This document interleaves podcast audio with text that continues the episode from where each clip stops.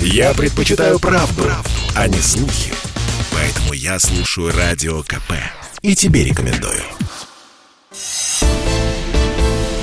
«Экономика» с Никитой Кричевским.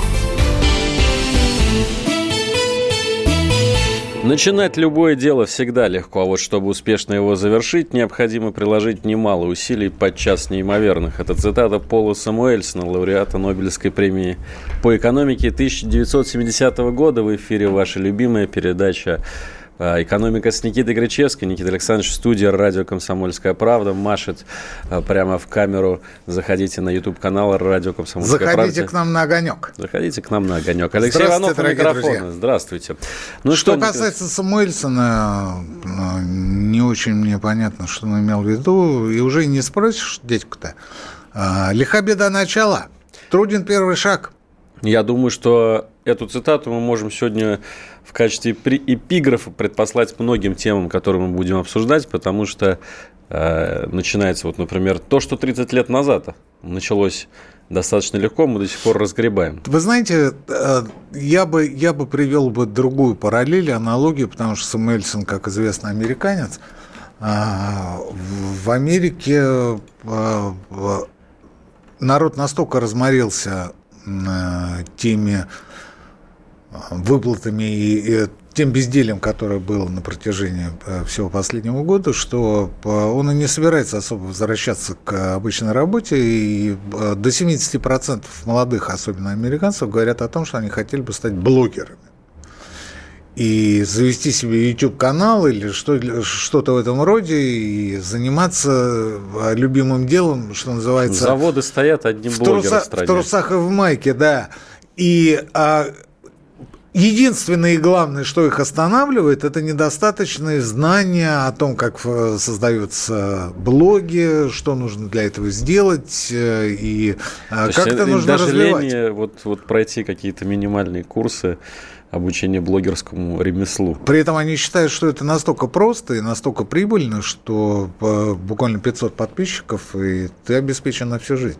Это я к тому, что начинать любое дело всегда просто. Вот американцы, вот ровно как Самуэльсон говорит, понимаете, что делает? Говорит, да какие проблемы, мы сейчас вот заведем себе блог на Ютубе и будем получать огромные миллионы. Плюс семь девять шесть семь двести ровно девяносто семь ноль два. Наш WhatsApp, Viber, Telegram, где мы ждем, как всегда, ваших вопросов для Никиты Кричевского. Ну и давайте перейдем к обсуждению новостей. Сегодня у нас для затравочки такая. В Министерстве финансов предложили запретить проводить проверки финансовой отчетности стратегических российских предприятий организациям, которые находятся под контролем иностранцам или входят в одну группу с иностранной или международной компанией. Никита Александрович, переведите, пожалуйста, на ну, популярный это, речь о язык продолжение известного, знаменитого, можно даже сказать, постановления 622, о котором мы говорили в апреле, в мае этого года, когда, наконец-то, Михаил Мишустин а, как нам тогда казалось, положил конец засилию БИГ-4, то есть э, четверки ведущих иностранных аудиторов. И мы тогда радовались, аплодировали, а потом пришел Минфин, а в Минфине а, в направлении аудита работают люди, которые так или иначе связаны с как раз с теми самыми Биг-4. И они начали ставить палки в колеса этому постановлению, они начали придумывать какие-то обходные схемы, маневры, а, изобретать э, новизну в формировании, структурировании саморегулируемой организации аудита. И в итоге оказалось, что подзаконные, так сказать, или внутриминистерские акты сильнее, чем постановление правительства. И вот первое, что можно было бы сказать, прочитав это сообщение, вот, или прослушав его сейчас, как вы его а, представили, это то, что ну наконец-то ну, наконец-то. На самом деле это наконец-то должно будет э, случиться не ранее 2024 года. То есть отодвинули, вроде как приняли, да, но начало Вроде действия... как сказали, Михаил Владимирович, мы э, слушаем и повинуемся и полностью поддерживаем политику партии, а на самом деле на 24 годик отодвинули, там вроде будет новый закон об аудите, аудиторской деятельности, поэтому, Михаил Владимирович, А, или шах, или падишах. Э, в 2024 году вообще все может Да, поменяться. а где гарантия того, что вы да, к этому времени будете на своем премьерском посту и будете по-прежнему настаивать на том, чтобы а, аудит стратегических предприятий в России проводили исключительно российские компании? Нет такой гарантии. И тут мы выходим с вами на более широкий а, фронт или спектр вопросов, связанных непосредственно с внутренним устройством нашего родного правительства, которое в настоящее время осуществляет свою многотрудную деятельность. Нам оно э, скажется э, ну, скажем так, монолитным, сплоченным, целеустремленным, занимающимся одним делом и дующим в одну дуду, если можно так сказать, по-простому. На самом деле мы с вами видим по реакции Минфина, что все это далеко не так. Все это то ли Силанов не контролирует то, что у него происходит в министерстве, то ли он в курсе и делает это осознанно, делает это сознательно. Но Тем... о том, что Мишустин и Силуанов, говоря по-простому, в контрах, говорили давно. Ну, а в контрах, не в контрах, это общая фраза, а вот то, что у Минфина сегодня остается, пожалуй, единственной более-менее значимой функцией, а именно расширение государственного долга – это факт. Все остальное у него отобрали. Что-то ЦБ, что-то ФНС, что-то казначейство, что-то правительство. И по большому счету Силуанов сегодня занимается чем? Размещением так называемых ОФЗ, гособлигаций и привлечением денег, при том, что деньги Российской Федерации в настоящее время не нужны от слова совсем.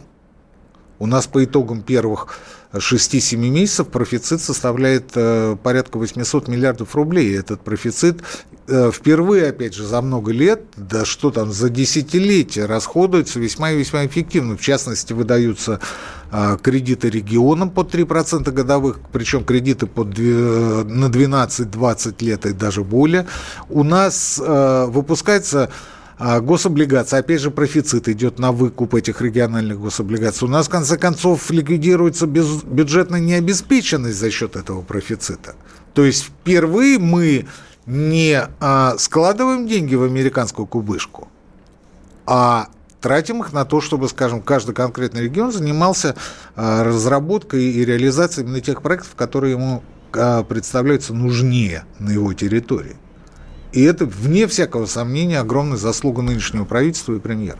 Вам не кажется, что когда, я так понимаю, вы поддерживаете Мишустина в этом споре, что вот когда мы занимаемся неким таким изоляционизмом, да, когда мы от, от э, всемирно признанные аудиторские компании отторгаем от наших, мы э, можем попасть в ситуацию, когда и наши компании, вот, которые не прошли этот международный признанный аудит, не будут котироваться на Западе и потеряют что-то от этого. Может быть, действительно Силуанов в чем-то прав? Вы знаете, да, логика в ваших словах есть, но по, по сути я могу вам сказать следующее. Вообще-то проблема э, признания аудита, аудиторского заключения, это проблема не э, международных аудиторских компаний, не правительства, не стратегических предприятий, а проблема самих аудиторских компаний. У нас достаточное количество аудиторских организаций, я их не, некоторых знаю лично, знаю личных основателей, руководителей, которые справляются с аудитом, с проверками стратегических предприятий существенно лучше, нежели чем иностранцы. Больше того, а, очень часто получается так, что заказчик диктует выводы, которые а, в своем аудиторском заключении пишут а, те самые аудиторские компании. Ну, он просто платит чуть больше, чем надо. И после этого все становится хорошо. Более того, несмотря на то, что законодательно запрещено уведомлять проверяемую организацию ее руководителей о том, что а, у них непорядок в одном, втором, третьем а, элементе их отчетности, а иностранные аудиторские компании, насколько я знаю, этим грешат. Этим грешат и подправляют до окончательного аудиторского заключения то, что они нашли, то, что они нарыли. Ну, естественно, насколько это возможно.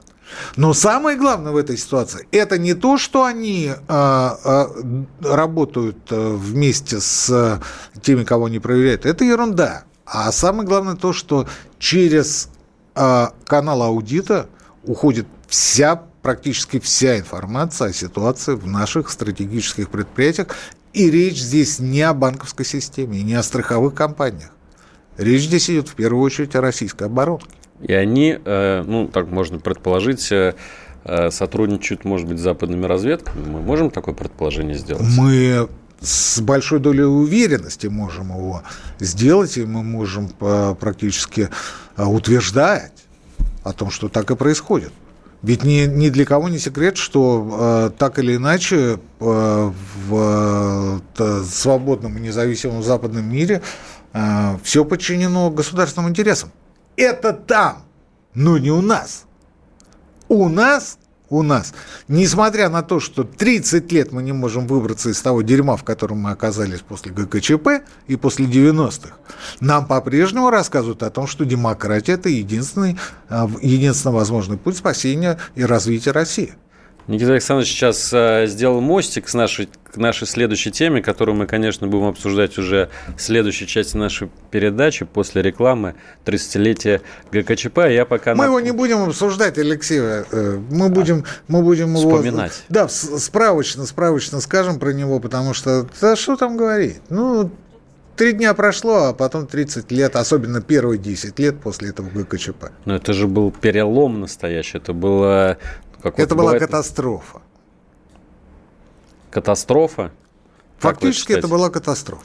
Друзья, я напомню, WhatsApp, Viber, Telegram, плюс 7 967 200 ровно 9702. Здесь мы ждем ваших сообщений. Пишите, если вам есть что вспомнить о ГКЧП. Мы будем об этом говорить после небольшой рекламной паузы. Сейчас уходим на нее. Через пару минут снова в прямом эфире. Бесконечно можно слушать три вещи. Похвалу начальства, шум дождя и радио КП. Я слушаю радио КП и тебе рекомендую. «Экономика» с Никитой Кричевским.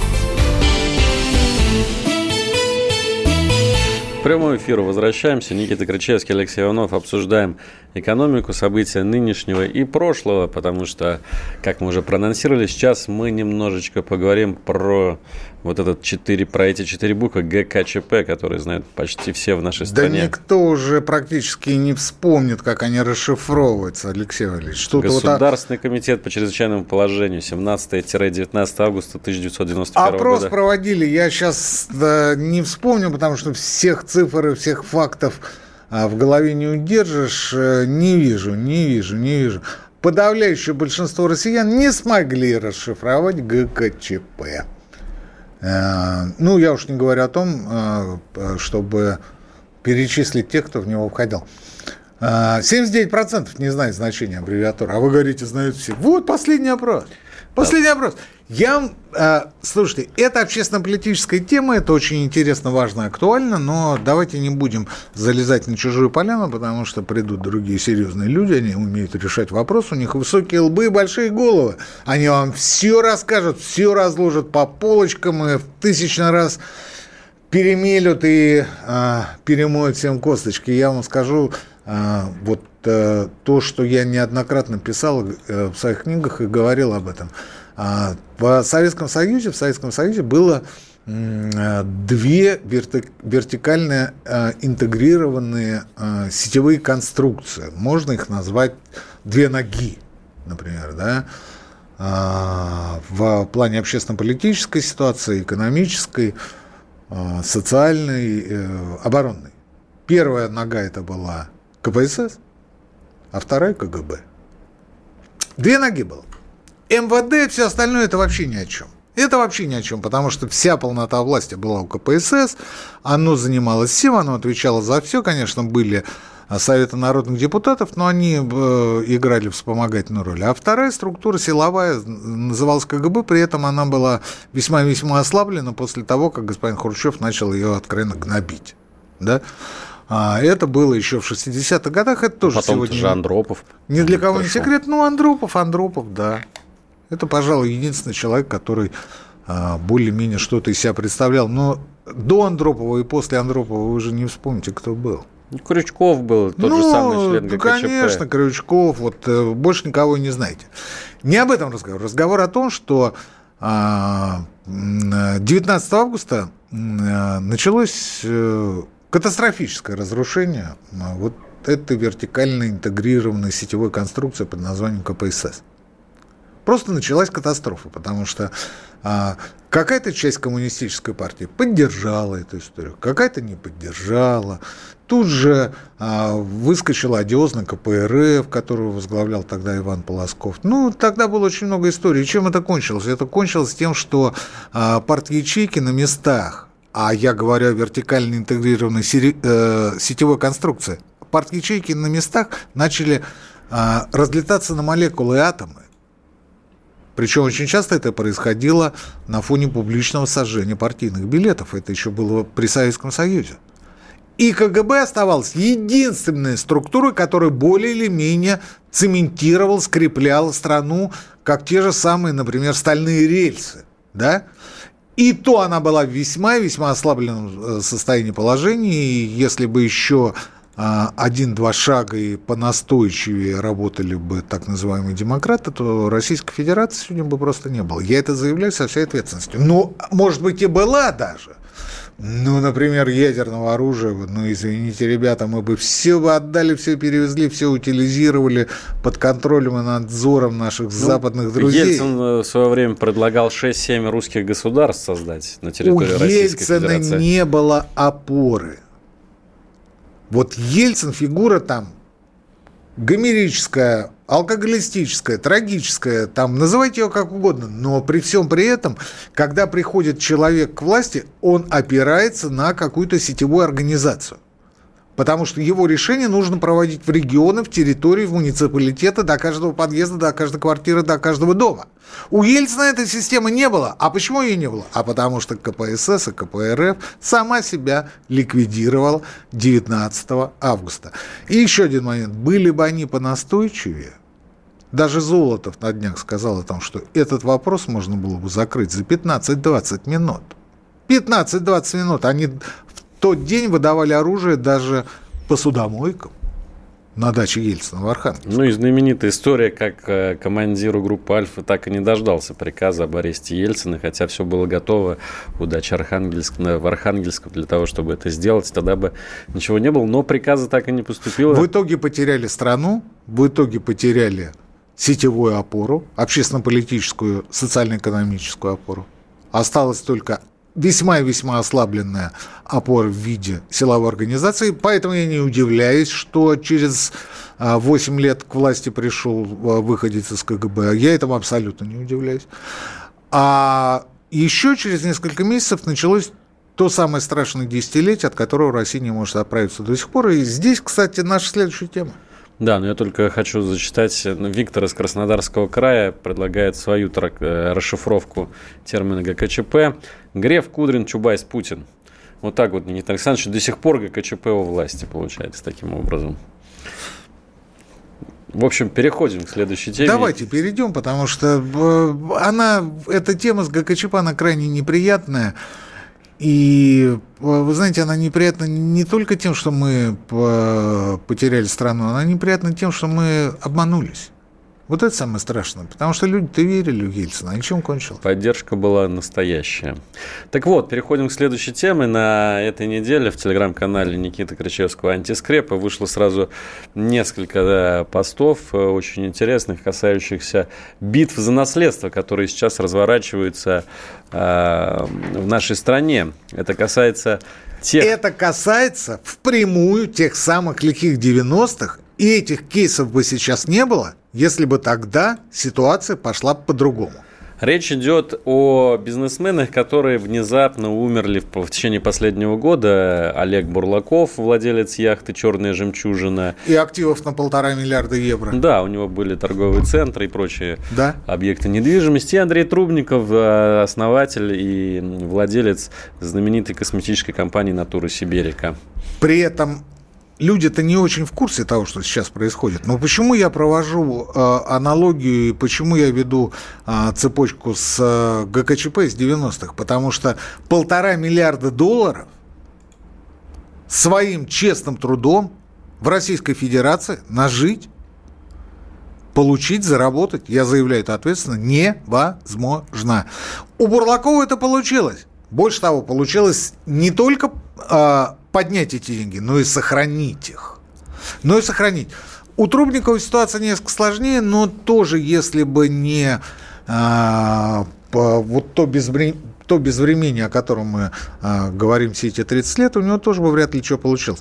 А, при этом самое главное в этой истории то, что наследственного права у нас с 90-х как не было, так и нет, как сегодня показывает практика. Это будет, кстати, огромная проблема. И Трубни... Это уже есть проблема. Кейсы Трубникова и кейсы э, э, Бурлакова, Бурлакова, да, это всего лишь первые ласточки. Это не самые известные бизнесмены в стране. Но мы представляем... А до этого, извините, был кейс Дмитрия Босова, который вроде кстати, бы как да. застрелился. Кстати, да, там же тоже очень э, серьезная идет драка за наследство угольного короля. Да, а здесь мало того, что э, в ситуация с Бурлаковым а, начинают собачиться а, родственники, у которых либо нет прав на наследство, но они заявляют эти права, с законными родственниками в первую очередь, с вдовой и дочерьми, либо, как у Трубникова, мало того, что в дело впрягается, вступает первая супруга, Трубникова, которая давно уже не имеет никаких прав на наследство и на Трубникова, но при этом имеет определенную долю в его компаниях, да, с последней супругой и опять же с детьми господина Трубникова. Но мало того, пользуясь вакханалией, пользуясь тем, что у нас а, существующая правовая система не может предоставить защиту наследуемым активам, а, натуру Сибирика сегодня фактически захватили рейдеры. И это речь-то не о том, что хорошо это или плохо. Я же не об этом говорю. Я не о том, что... А вот какая плохая там первая жена, или наоборот, какая она хорошая. Да? И у Бурлакова я не об этом говорю. Я говорю о том, что у нас не соблюдается права наследования наследников, которые просто обязаны по всем законам получить причитающееся им наследство вне зависимости от того, а, какова сейчас ситуация. В случае с э, Трубниковым я а, думаю, что все идет к тому, что после того, как э, суд примет решение о э, правах на наследство законных наследников, от компании останутся рожки до ножки. Потому что там рейдеры, они сейчас мало того, что замки поменяли, так они еще и тормозят работу всей компании. А в случае с Бурлаковым а, по всей вероятности произойдет приблизительно та же история, когда какие-то активы будут потеряны, какие-то активы будут переданы непонятно по каким а, а, документам третьим лицам, и опять законные наследники не получат ничего. И это, кстати говоря, имеет отношение не только к миллиардерам, это имеет отношение к каждому из нас каждому из нас, потому что все мы обладаем каким-никаким, но наследством, активами, которые, в принципе, могут быть наследуемы. Я уже не говорю о том, что у нас 2005 года наследство крупное наследство не облагается абсолютно никакими налогами, что для всей мировой ситуации нонсенс. А вот что с этой ситуацией делать, мы поговорим после новостей. Никуда не уходить от ваших радиоприемников. Это Никита Горчевский, Алексей Иванов. Экономика. Послушай, дядя, Радио КП. Ведь недаром я его слушаю. И тебе рекомендую. «Экономика» с Никитой Кричевским. Прямой эфир Никита Кричевский, Алексей Иванов, радио «Комсомольская правда». Я тут вспоминаю, во второй половине нулевых у меня была очень хорошая аспирантка, и писал диссертацию по рейдерству. Была она из Пензы. И а, в своей работе рассматривала множество примеров рейдерских захватов а, непосредственно с своей родины. С Пензы, с Пензенской области. А, так вот, когда она приехала показывать свою работу в Пензенский университет, ей сказали, а что такое рейдерство? Она говорит, ну как, вообще президент Медведев э, говорил о том, что с рейдерством необходимо бороться, и нужно, нужно заканчивать как можно быстрее. Вы, вы, вы что, на Луне, что ли, живете? Или в Урюпинске, куда, куда все хотят переехать, но никто не знает, где этот город? Ну, в абстрактном смысле, естественно, так-то мы знаем. А, так вот, это было, ну, слушайте, не соврать, году в восьмом, наверное. В девятом максимум. Так это же была золотая эпоха рейдерства. Сегодня 21 И сегодня ровно все то же самое. Ровно все то же самое. Вот мы говорим, вот натура Сибирик, вот такая вот компания. То есть мы о качестве, о качестве косметики э, здесь говорить не будем. Мы будем говорить о том, что а, по сообщениям того же Forbes компанию а, захватили э, крепкие ребята в форме. Они поменяли замки, они отключили пропуска, они застопорили э, систему электронной работы там.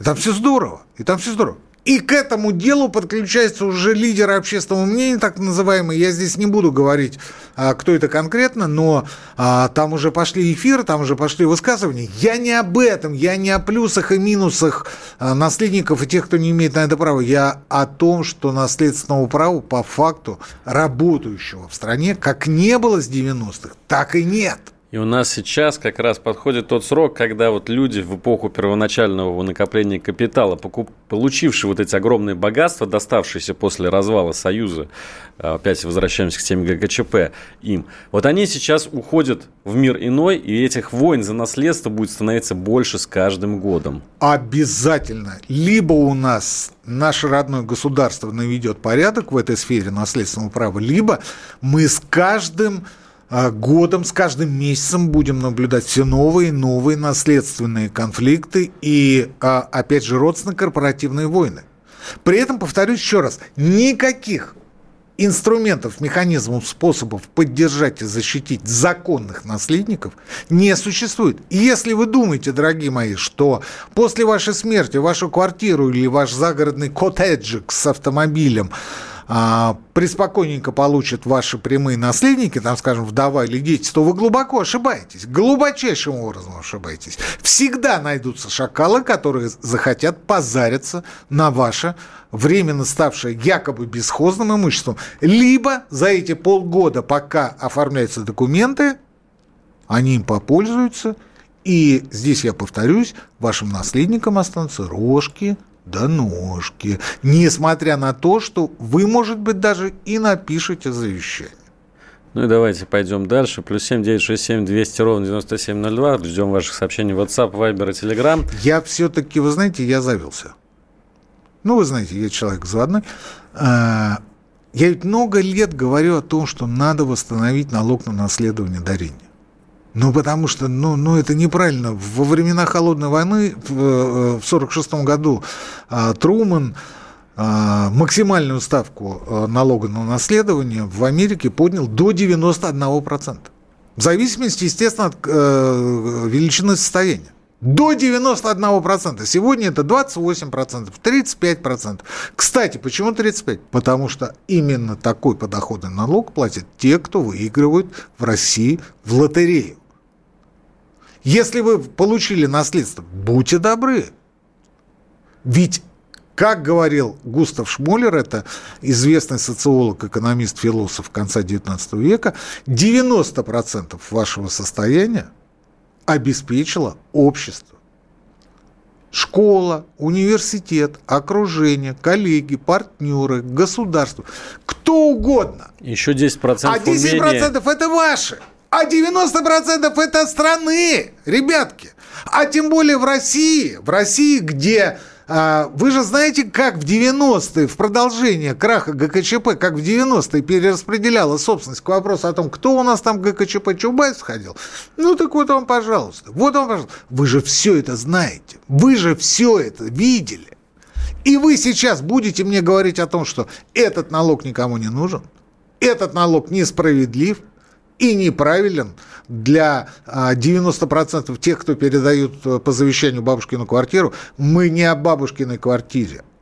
Есть минимальный порог. Например, это может быть 100 миллионов рублей или там 100 а, тысяч минимальных зарплат. Как угодно. Мы говорим о крупных и крупнейших состояниях, большей частью не заработанных, а наворованных. И уж тем более они не, за, не заработаны наследниками, которые получают старт в жизни. Наследники их профукают. Ну, ведь общеизвестно, что наследство растворяется на третьем поколении. На третьем поколении. А сегодня очень часто уже на втором. Ну и, кстати говоря, про наследство, наверное, э, уместно вспомнить одно исследование, которое появилось и обсуждается в СМИ на этой неделе. Это наследство не физическое, но наследство, наверное, можно сказать, генетическое, да, наследство поколений. В общем, немецкие ученые доказали, э, опубликовали исследование о том, что есть связь между характером культуры и а, распространением предпринимательства. Немецкие экономисты Катарина Эрхард и швейцарец Саймон Хейни провели это исследование, и они, собственно, говорят о том, что вот те швейцарцы, которые в на протяжении трех веков исходят из немецко говорящих кантонов, они более склонны к предпринимательству, чем э, швейцарцы из франкоговорящих кантонов. Ну и из романской части Швейцарии. Из романской, да. Мы можем, конечно, перенести эту историю, наверное, и на нашу страну. Тем более, что вот вы, э, Никита Александрович, написали Сейчас целую пойдет книгу. джинса, ребята. Берите ручки, карандаши, бумажку, записывайте Откуда название. Да, Никита Александрович Кричевский только что написал э, Что книгу. Ну, она только что же вышла, буквально в июле. Месяц назад. Пока э, попалась, эм, попала в российские книжные магазины, который называется «Духовные скрепы». Русские глубинные скрепы. Русские глубинные скрепы, да. А она продается через Озон, через э, самые разные сетевые структуры, маркетплейсы. А, она продается в Библиоглобусе в Москве, в, в Читай-городе, естественно, по всей стране, но она уже не продается в Доме книги на Арбате. Раскупили? Да. Вчера приятель э, прислал фотографию, э, забрал последнюю. Ну, может быть, сегодня э, пополнили, не знаю, не знаю. Но а, э, объясню, объясню там в чем дело. Э, э, дело в том, что э, Никита Александрович взял сказки русские народные сказки, сказы, былины, Фольклор. пословицы, поговорки. То есть пошел через культурную составляющую а, нашей экономики, нашего национального хозяйства. И мало того, что Никита Александрович распатронил каждую сказку и показал ее истинное содержание, конечно, на мой взгляд, и истинное ее предназначение, мотив, смысл, посыл – так э, к практически каждой сказке, русской народной сказке, аутентичной, заметьте, русской народной сказки, а не о ее более поздних перепевах, а каждой сказке есть приложение. Приложение из нашей действительности, суровой российской действительности, либо из российской истории.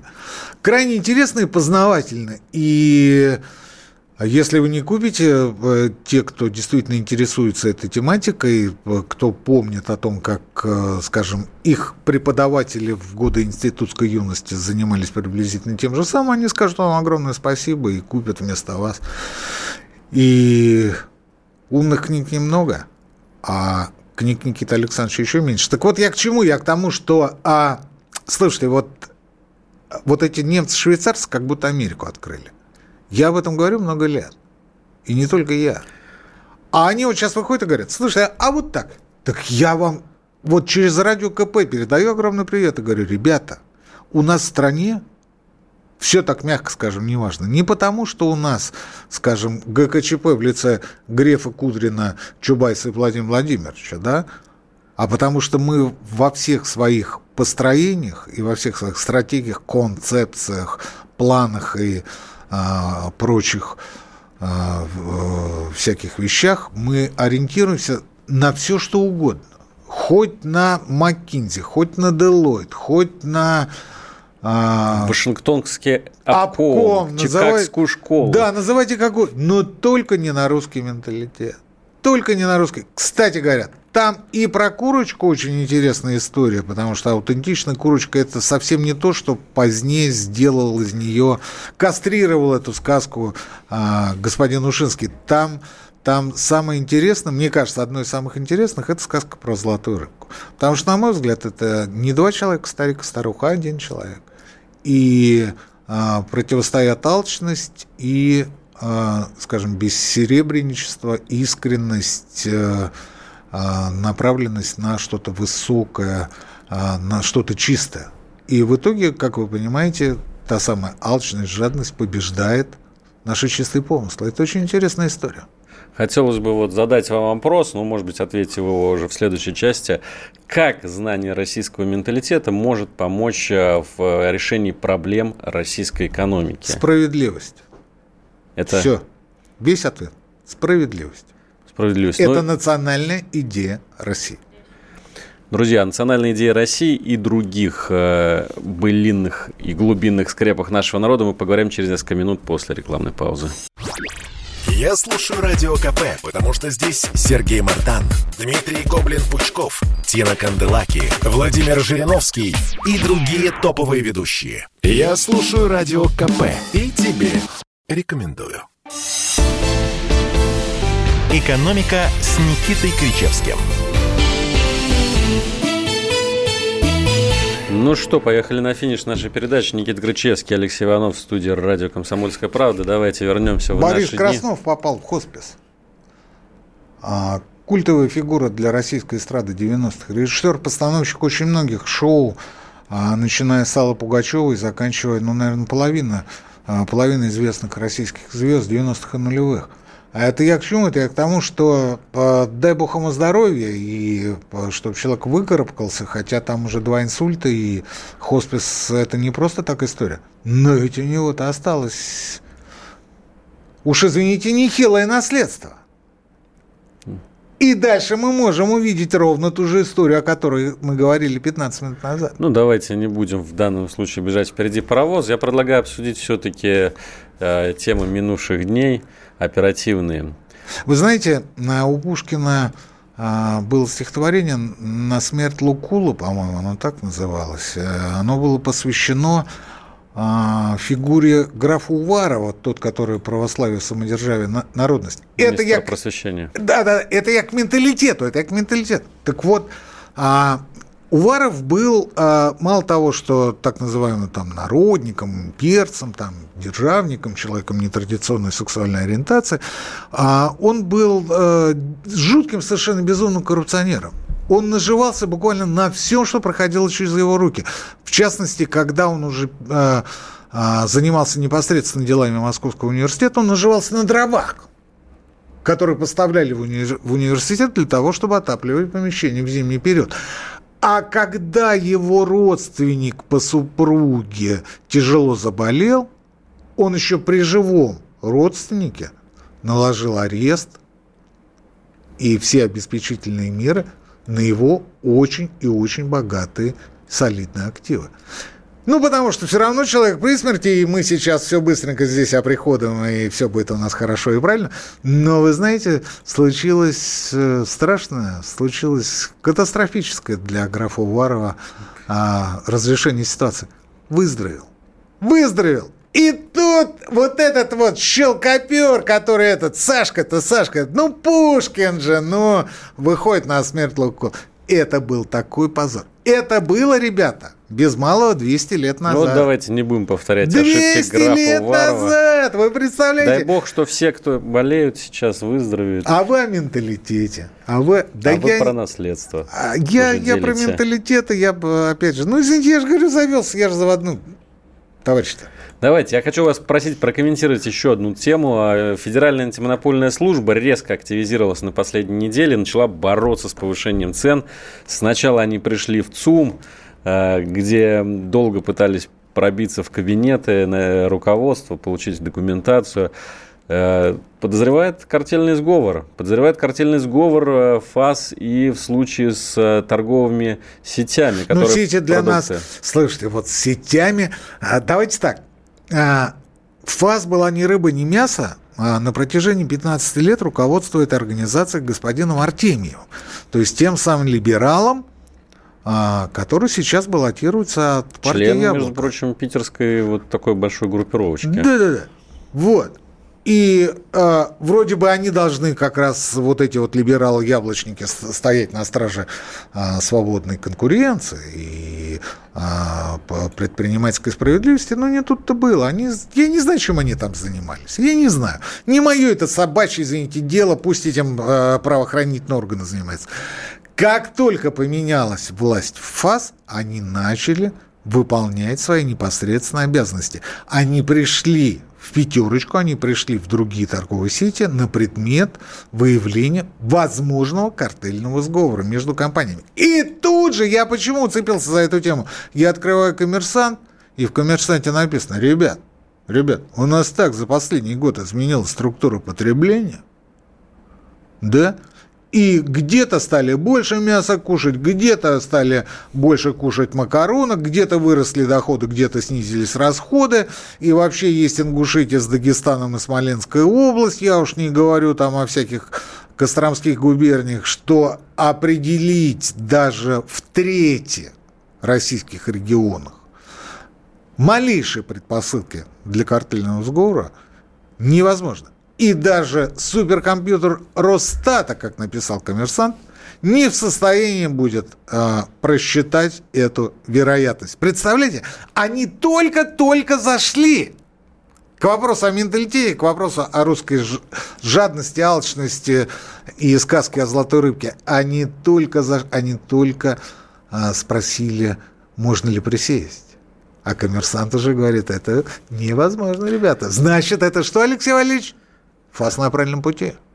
Картельный сговор между средствами массовой информации и торговыми сетями. Ну, слава богу, есть экономика с Никитой Кричевским и Алексеем Ивановым, ну, можете наоборот называть, где картельный сговор невозможен в принципе. Ну и, кстати, вот Федеральная антимонопольная служба не только рейды проводит, но и пишет законы. И вот э, тоже на этой неделе появилась информация, что готовит она закон об ограничении торговых наценок. Никита, Александрович, вот ну покушается Слушайте, на слушайте, святая стоп, стоп, святых. Стоп, стоп, стоп. Ну, конечно, святая святых. Но а, подскажите, сейчас телефон Иванов скажет, подскажите мне другой способ а, решить проблему 200-процентной наценки. 200-процентной! Как, каким может быть другой способ? Ну, лопатой по башке стучать. Ну, я не знаю, как еще. Расстреливать, как Китай.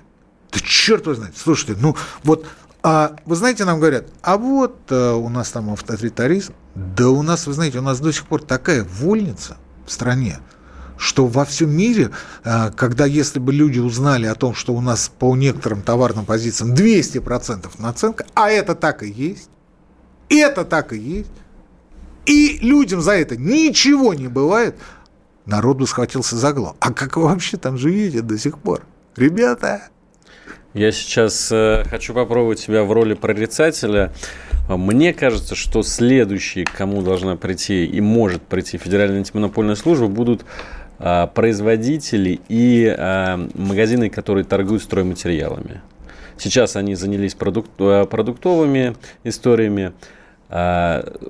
Как выросли в этом году цены на стройматериалы, мне кажется, это тоже предмет интересов Федеральной ну, антимонопольной ну, вот службы. Иванов, ну вот, ну вот зачем? А? Ну вот зачем?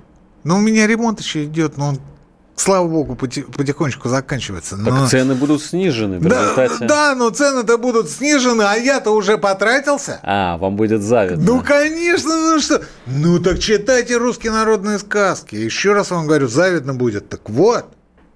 Вот. Одна из черт русского национального характера – это завистливость, зависть, пишет зависть, Зависть, ну, зависть оголтелая просто. Причем зависть не то чтобы какому-то абстрактному дяде Васе, который там ездит на последней модели Майбаха. Зависть к своим непосредственным родственникам. Родной брат завидует собственной родной сестре. Причем завидуют не по белому и говорят, ой, молодец, сестренка, вот я тоже сейчас тут подработаю или там что-то сделаю и буду такой же, как это. Нет, нет. Он смотрит и говорит, ну, это у меня тоже есть. А вот это тебе вообще не надо, и вообще-то лохушка, что у тебя это есть. Это родственники ближайшие. Что уж говорить о людях. Людей, которые не завистливы, в Российской Федерации очень и очень немного. Мое субъективное оценочное суждение. Ну давайте, у нас несколько минут остается до конца нашей передачи и почитаем вопросы, которые нам в чат присылают наши слушатели. Я напомню, это можно сделать по номеру плюс 7 967 200 ровно 97 02. И туда же, туда же ответ на вопрос, что делать с э, сетевиками, которые по некоторым товарным позициям ставят наценку 200%. Коррупция в России дала глубокие корни непобедимы, спрашивает наш слушатель из Воронежской области. Глубокие корни, вне всякого сомнения. Опять же, читайте русские глубинные скрепы о менталитете. Можно ли ее победить? Да, вне всякого сомнения, причем за весьма и весьма непродолжительное время. И вы знаете было, даже как? Было бы желание. Или вы не хотите раскрывать свои карты до того, как вас Это выдвинут? вопрос не на мою зарплату, Алексей Валерьевич. А, это ваш любимый ответ, я знаю. Ну вот товарищ из Белгородской области спрашивает, кто придумал кадастровый налог, нигде в мире его нет, а если есть, то просто символически, а у нас как обычно. Если бы речь шла только лишь о кадастровом налоге, мы бы были, опять же, самой счастливой страной на свете. Речь идет о том, что два идентичных рядом стоящих здания, здания могут отличаться по кадастровой стоимости в разы. И Росреестр несколько лет назад, когда внедрялся систему кадастрового учета, элементарно подтирал следы, когда они за взятки – занижали кадастровую стоимость объектов. Посмотрите, например, по торговым центрам, по каким-то другим очень и очень интересным, привлекательным активам. Там ровно такая ситуация. Не во всех, конечно. Ну, не во всех, ну что. Ну, бывает кое-где у нас порой и не в нашем районе. А, из, из Воронежской области спрашивают, в России налоги выше доходов, от, откуда миллиарды долларов у бизнеса? Ну, это, видимо, по мотивам нашего диалога о наследстве, который сейчас Потому делят. что хапнули когда-то за копейки, за гроши, а то и вовсе отобрали. Как рейдеры. Поэтому сегодня эти активы оцениваются в такие огромные деньги. И налогами эти рейдерские Слушайте, доходы я вам, не... я, вам, я вам хочу сказать заключение другое. Вот как бы сейчас не а, пасмурно было и не дождливо.